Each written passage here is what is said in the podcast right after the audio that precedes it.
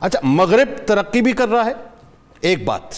مغرب کام بھی کر رہا ہے کلیمز بھی کر رہا ہے مطلب آئے روز جو ہے مطلب کبھی رشیا اپنی اسٹیٹمنٹس دے رہا ہوتا ہے کہ ہم نے سیٹلائٹ میں یہ بھیج دیا کبھی چائنا اپنی بات کر رہا ہوتا ہے کبھی انڈیا بات کر رہا ہوتا ہے امریکہ بات کر رہا ناسا نے یہ کر دیا یہ ساری باتیں اپنی جگہ ایک کلیم انہوں نے کیا تھا وہ کلیم کیا تھا کہ چاند پہ پہلا قدم نیل آرمسٹرانگ نے رکھ دیا ایک امریکن نے رکھ دیا امریکن جھنڈا جو ہے وہاں پہ گاڑ دیا ہے اس کی حقیقت ہے کوئی مجھے تو بڑا اس میں کچھ ایسا معلوم ہوتا ہے کہ لوگوں کے ذہنوں کو باقاعدہ بنایا گیا ہے اپنی سپریمیسی جو ہے اس کو بتانے کے لیے اس میں کوئی شک نہیں ہے کوئی دو رائے نہیں ہے بیکاز آپ یہ دیکھیں کہ آج بھی آپ اٹھا کے دیکھیں تو یہ قصہ جو ہے یہ کنٹروورسی کا شکار رہا ورلڈ وار ٹو میں جب جرمنی کو شکست ہوئی الائڈ فورسز کے ہاتھوں تو آپ کو پتہ آدھی ٹیکنالوجی رشیا اکھاڑ کے لے گیا اپنے ملک میں اور آدھی امریکہ لے گیا درست اور اس وقت جو جرمنی تھا وہ دنیا کا واحد ملک تھا جس نے وی ٹو راکٹ بنایا تھا۔ درست۔ اور اسی وی ٹو راکٹ کو کسی نے سپٹنک کے نام سے اور کسی نے اپولو کے نام سے کر کے تو اپنی اپنی سپرمیسی اس نے کہا جی میں نے انیس سو ستاون میں سپٹنک چھوڑ دیا میں پہلا ملک ہوں رشیا امریکہ نے سکسٹیز کے لیٹ سکسٹیز میں کہا جی ہم نے اپولو حالانکہ اس وقت ٹیکنالوجی اتنی ڈیولپمنٹ فیز پہ نہیں تھی بالکل ٹھیک تو آج بھی آپ دیکھیں کہ آپ نے کمپیوٹر اسپیشل گرافکس کا نام سنا ہوگا ٹھیک آپ ایسی ایسی چیزیں دنیا میں رہ کے دکھا سکتے ہیں کہ جیسے آپ آج بھی ہمیں مجھے کیٹیگوریکل بتائیے آپ کا کیا اس پہ ورڈکٹ ہے آیا کہ یہ جنون بات ہے کیونکہ میں ایک بات اور سوچتا ہوں وہ چھوٹا سا کام کرتے ہیں اس کو اتنا بڑا بنا کے بتاتے ہیں کہ اسی بندے کو جو بعد میں آسکر دیا جاتا ہے تو سوال یہ ہے کہ ہم نے تو آج تک نہیں سنا یہ چاند پہ پہلا قدم رکھنے والا شخص یعنی اس سے بڑا کارنامہ ہو ہی نہیں سکتا نا دنیا میں ٹیکنالوجی کی دنیا میں اس کو تو کسی ایوارڈ ایک چھوٹے سے لوکل سے ایوارڈ سے نہیں نوازا انہوں نے میں سمجھتا ہوں پوری ٹیم کو ایوارڈ دینا چاہیے تھا کسی کو نہیں دیا گیا تو آپ کے خیال میں کیا یہ جو جنون واقعہ تھا یہ بالکل جینون واقعہ نہیں ہے اس کو ڈیفینیٹلی کسی ایریزونا کے ڈیزرٹ میں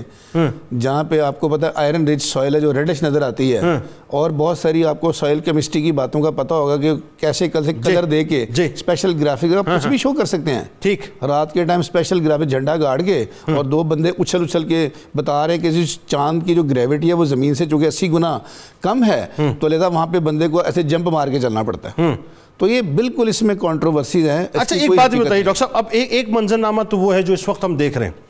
سورج جو ہے وہ اپنا اپنی آب و تاب کے ساتھ موجود ہے چاند جو ہے اپنی روشنائیوں کے ساتھ موجود ہے ستارے ٹمٹما رہے ہیں پھر یہ ظاہر اس اس کائنات کی اپنی ایکسپینشنز ہو رہی ہیں ایک وقت ایسا ہے جو قیامت کا منظر نامہ ہے اور ظاہر ہے اس منظر نامے میں جب اللہ تبارک و تعالیٰ سورہ تکویر میں واضح طور پہ فرماتا ہے کہ جب سورج لپیٹ کر بے نور کر دیا جائے گا اور فرماتا ہے کہ جب ستارے اپنی کہکشاؤں سے گر پڑیں گے ٹھیک اب یہ جو یہ جو ہے کہ بالکل یہ اس طرح کی بات ہے کہ ایک بلا تمثیل عرض کر رہا ہوں کہ ہم نے ایک بلب آن کیا سوئچ آن کیا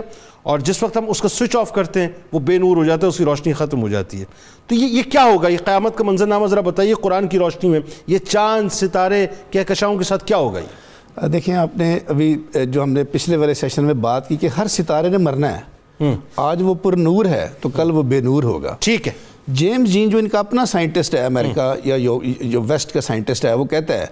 کہ ڈائنگ سن یہ ہم پڑھتے بھی ہیں اپنے کورسز میں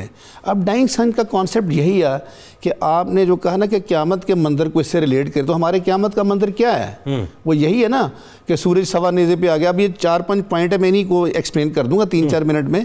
کہ سورج سوا نیزے پہ آ گیا زمین تانبے کی طرح سرخ ہو گئی پہاڑ میخوں کی طرح اکھڑ گئے سمندر اور دریا بھک سے اڑ گئے یہ روئی چار کے گالوں کی طرح پہاڑ جو ہے مطلب اب آپ دیکھیں جب ایک ستارہ مرنے کے قریب ہوتا ہے تو اس کا سائز بڑھنا شروع ہو جاتا ہے اچھا جب اس کا سائز بڑھتا ہے تو سب سے پہلے اس کی تپش بھی بڑھ جاتی ہے تپش بھی بڑھ جاتی ہے اب دیکھیں نا میں یہاں پہ پندرہ اس کروڑ میں ہاں، پہلے وہ ہائیڈروجن سے تپتا رہتا ہے پھر وہ ہیلیم سے تپتا رہتا ہے ہیلیم میں کنورٹ ہوتا ہے جی۔ اچھا، اب جی، آپ دیکھیں کہ ہاں۔ تھوڑی بہت سائنس میں نے پڑھ لیا آپ کی وجہ سے اب دیکھیں پندرہ کروڑ میل دور ہے اور پینتالیس ڈگری پہ پچاس ڈگری پہ انسان کیا ہو جاتا ہاں۔ ہے انیزی ہو جاتا ہے جی جی تو آپ سوچیں کہ جب یہ سائز اس کا بڑھے گا جس طرح بالکل موم بتی رات کے ٹائم آخری لمحوں میں فلیم کا سائز بڑھتا ہے کمرے میں روشنی بہت بڑھ جاتی ہے اور پھر ایک دم سے وہ بے نور ہو جاتی ہے اسی طرح ہمارا سورج کا جب سائز بڑھے گا تو سب سے پہلے وہ وینس پھر مرکری اور پھر زمین جو ہمارا تیسرے نمبر کے سارا اس کو ہڑپ کرے گا اب جب وہ زمین کے بالکل قریب آئے گا تو ہم پچاس ڈگری میں دیکھتے ہیں کہ پانی جو ہے وہ ایک ٹرے میں رکھے تو شام تک اڑ جاتا ہے ہاں تو جب چھ ہزار ڈگری سوا نیزے والی کنڈیشن آ گئی جی جی جو میں پہلے اسلامی جی جی بالکل بالکل ایگزیکٹلی اب چھ ہزار ڈگری سینٹی پہ زمین تانبے کی طرح سورہ کیوں نہیں ہوگی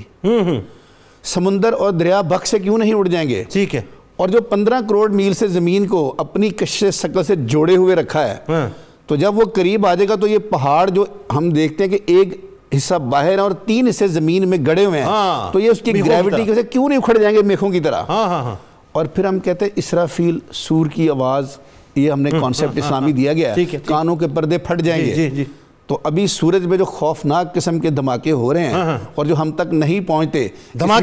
اللہ تبارک تعالیٰ کی آپ سبحانیت دیکھیے کہ بیچ میں خلا رکھ دیا اچھا ایک نے ایک بات اور بتائیے بڑی امپورٹنٹ بات ابھی ڈاکٹر صاحب بریک پہ میں ذرا اس بات کو سن کے تھوڑا سا میں بھی ہل کے رہ گیا اور میں نے کہا اچھا یہ بات ہے کہ یہ جو ستارے ہم دیکھ رہے ہیں یہ ستارے ابھی موجودہ ستارے نہیں ہیں کیا یہ نہیں یہ اس میں یہ ہوتا ہے کہ دیکھیں جو سورج کی روشنی ہم تک پہنچتی ہے ہم کہتے ہیں جی ایک سال میں